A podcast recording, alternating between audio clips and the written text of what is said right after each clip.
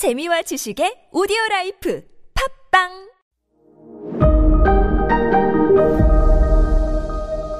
네, 여러분 안녕하십니까. 역사 스토리텔러 썬킴 인사드리겠습니다. 어, 매주 수요일 아침 티비엔 오전에 어, 그 제가 역사 프로그램을 하나 하고 있거든요.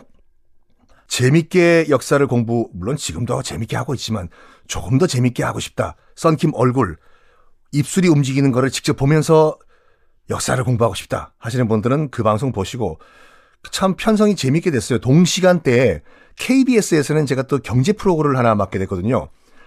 어, 그 한 주간의 경제 동향, 음, 동시에 한번 채널 바꿔가면서 저의 여러 가지 모습을 즐기시면은 하루를 활기차게 시작하실 겁니다. 아침마당도 보시고, 그것도 보시고, 다 보시고. 자, 지난 시간에 지금 인도 땅에 원래 있던 아리아인 말고 또 다른 어, 백인들이 몰려 들어왔다라고 말씀드렸죠. 그리고 영화 삼백, 절대로 멋진 영화 아니에요. 거기 페르시아, 지금의 이란의 왕, 대머리 빡빡 문어로 그려지는데 그리스보다 더 찬란한 문명을 누렸던 것이 당시 페르시아였어요. 그리스가 밀릴 정도로. 하여간 그 전쟁이 한 오십 년 동안 왔다 갔다 치러져요. 그리스와 페르시아, 페르시아와 그리스.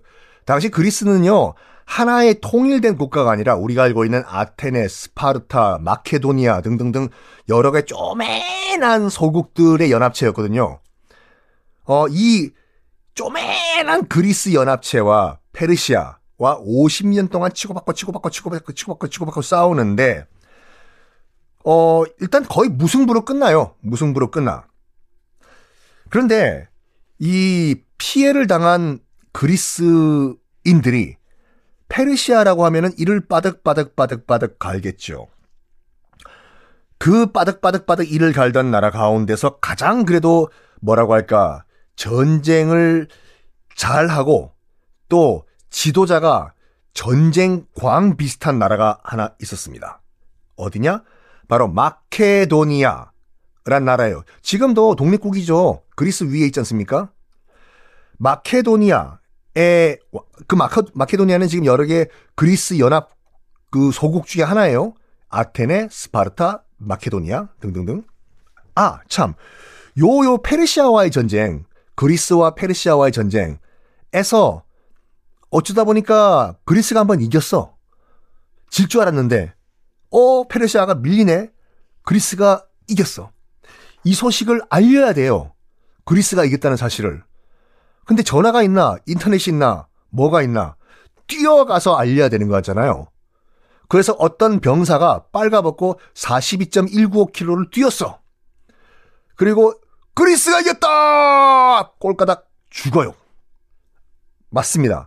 요 페르시아와 그리스의 전쟁 가운데서 승전보를 알린 그 병사를 기리기 위해서 만든 것이 마라톤이에요.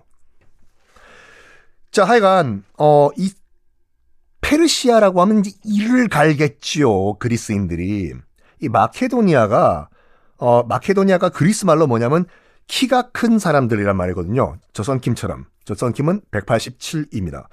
근데 이상하게 건강검진을 매년 할 때마다 줄어들어요, 이제. 나이가 들어서 그런가? 하여간, 키 큰 사람이라는 것은 사람들이 덩치가 컸겠지요. 덩치가 크니까 나라 이름 자체가 키 큰 사람, 이겠겠지요. 당시 이 마케도니아의 국왕이 누구였냐면, 아, 드디어 나옵니다. 알렉산드로스 대왕. 영어로는 알렉산더 대왕.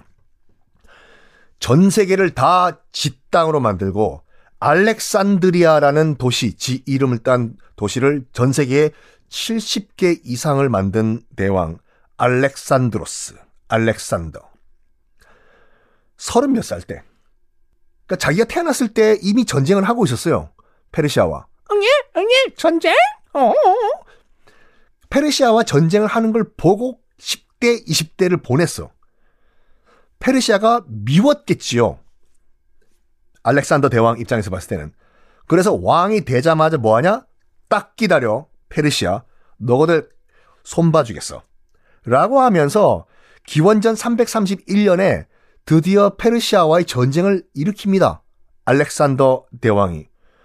전쟁, 아니, 전 세계를 거의, 거의 지중해와 북아프리카를 다 장악한 대왕인데, 페르시아가 밀렸어요. 밀렸죠. 결국엔 페르시아의 수도까지 박살내버려요. 페르시아의 궁전, 왕이 살던 궁전 다 박살내고 불질러버리고. 보통, 거기서 보통 전쟁 끝나자, 끝내죠, 보통.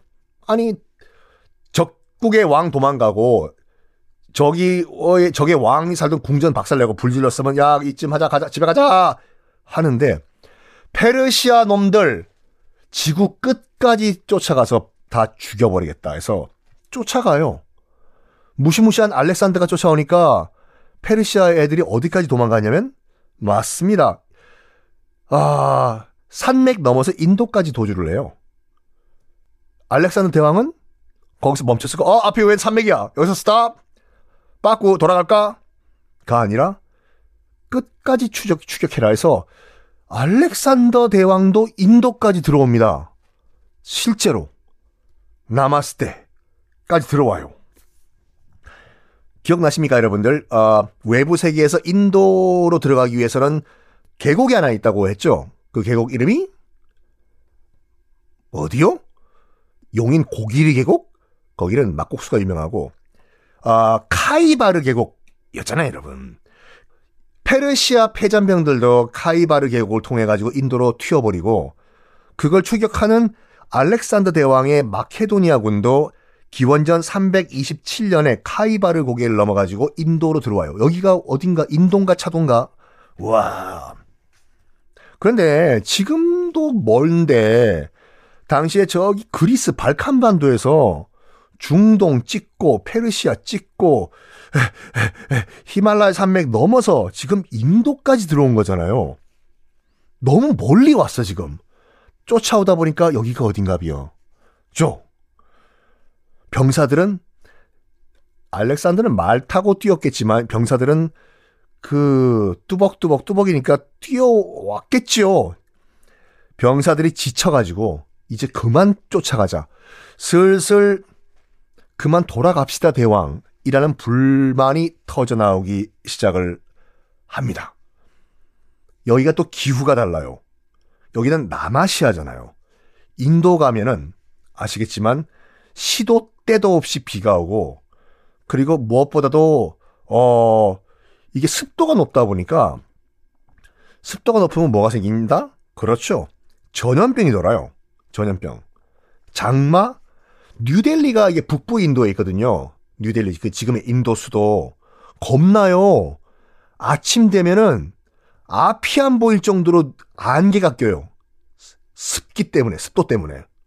앞이 안 보인다? 진짜로 내 앞에 일 미터 앞에 있는 사람이 안 보여. 그 정도예요. 근데 거기에 시속 백 킬로미터로 우리 관광객을 태운 버스가 달려요. 물어봤죠. 앞이 보이시냐고, 기사분 보고. 기사분도 이제 인도 사람이죠. 뭐라고 했는지 알아요? 마음으로 본대요. 할 말이 없어. 아, 참. 다음 얘기 이어, 이어가겠습니다. 네.